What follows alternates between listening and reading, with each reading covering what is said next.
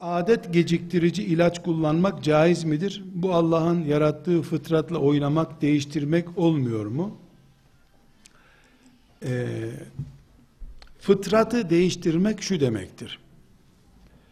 Kökten müdahale. Mesela kadının hamile kalışını önlemek iki türlüdür.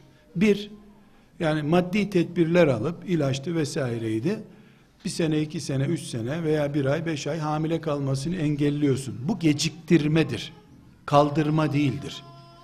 Ama bir de bir kordon bağlamak gibi mesela e, bir e, yöntem uyguluyorsun.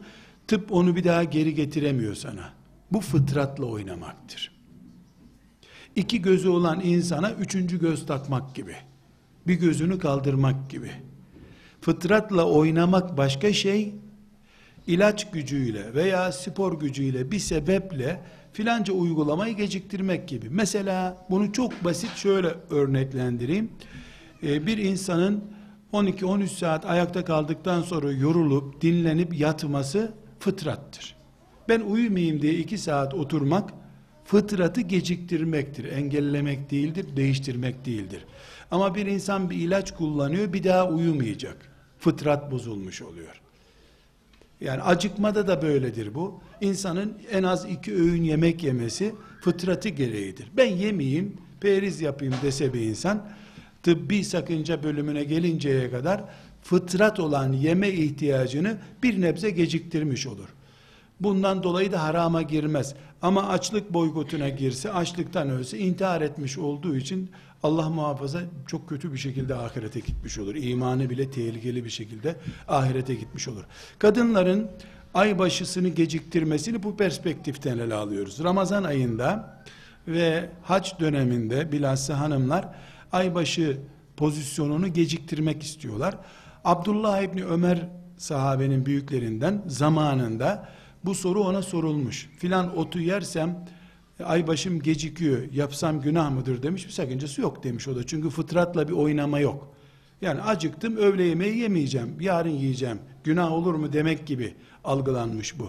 Yalnız burada tabi bayanlar olarak e, sorunun cevabında bilmemiz gereken bir boyut var. Bu sorunun yüzde ellisi fetvadır, yüzde ellisi tıptır.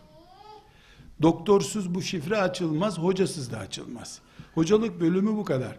Eğer e, bu ilaçları ila bilhassa ilaç yöntemiyle aybaşısını geciktirecek bir kadının şuna dikkat etmesi lazım. Aybaşı geciktiren ilaçlar hamileliği önleme ilaçlarıdır. Yani aynı formülle yapılmış ilaçlardır bunlar. Dolayısıyla hamileliği engelleme, aybaşını geciktirme gibi fonksiyonlar kalıcı etki yapabilir. Doktor izni olmadan bünyede tahlil vesaire ne yapacaksa doktor sen bu ilacı kullanabilirsin ya da sana şu ilaç zararsızdır demediği sürece bu ilacı kullanmak caiz olmaz. Ama doktorun yasağından dolayı dinen bunda bir sıkıntı yok. İkinci olarak da e, sorulan sorulardan daha sonraki cevap sürecinden bunu biliyoruz. Yani bu ilaçlar yüzde yüzlük ilaçlar değil. Baş ağrısı için kullanılan ilaçlar gibi. Kullanıyorsun başın ağrısını geçirttirmiyor.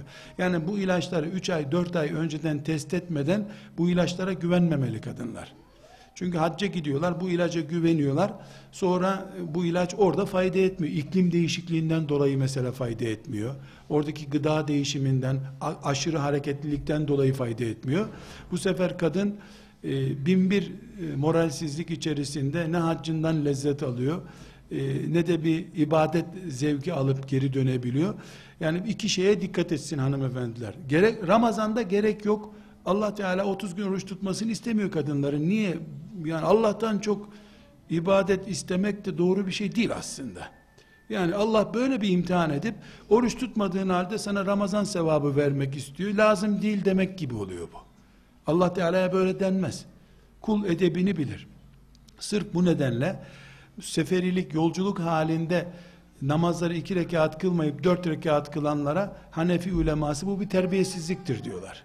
Allah'a karşı edep dışı. Yani Allah sana acıdım kulum. Sen iki rekat kılıyor. Teşekkür ederim. Lazım değil deyip geri vermek gibi kabul ediliyor bu. Bu sebeple yani kadınların bilhassa Ramazan'da e, böyle bir strese girmelerine gerek yok. sahura kalkmış, iftara oturmuş gibi ecir yazacak Allah. Ne istiyorsun daha? Millet akşama kadar oruç tutuyor, şüpheli oruç tutuyor. Kabul oldu mu olmadı mı? Sen yiyorsun, içiyorsun, gene Allah sana sevap veriyor. Yani biraz ileri gideceğim, kadın kafası diyeceğim, kızdıracağım birilerini demeyeyim böyle.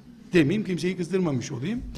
Ama yani uygun bir şeydir. Allah'ın verdiği hediye geri verilir mi? Ama haçta ciddi bir sıkıntı olabilir. Fetva zorluğu var. Muasır ulema bu işe çok yanaşmıyorlar. Hac için bir nebze uygun bu. Onu da kesinlikle aylar öncesinden test etmek ve doktora danışarak kullanmak gerekir. Bunun da yüzde seksenlerden fazla tesir etmeyebileceğini de e, bilerek bu ilacı kullanmak lazım.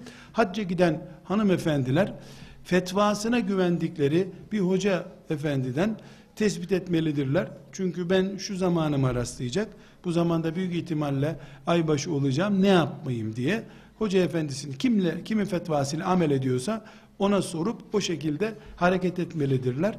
E, aksi takdirde e, yani lüzumsuz bir sıkıntı sonra bu düzen bozulduğunda aylarca kimilerinde senelerce istikrarsızlık oluyor. Kadının stresi, sağlığı vesairesi etkileniyor. Allah'ın kurduğu düzen her zaman güzeldir. Allah dikenli gül yarattıysa sen onu fabrikada dikensiz gül yaparsan eline batmaz ama midene zarar verir bu sefer. Allah'ın yaptığına karışmamak lazım. Evet.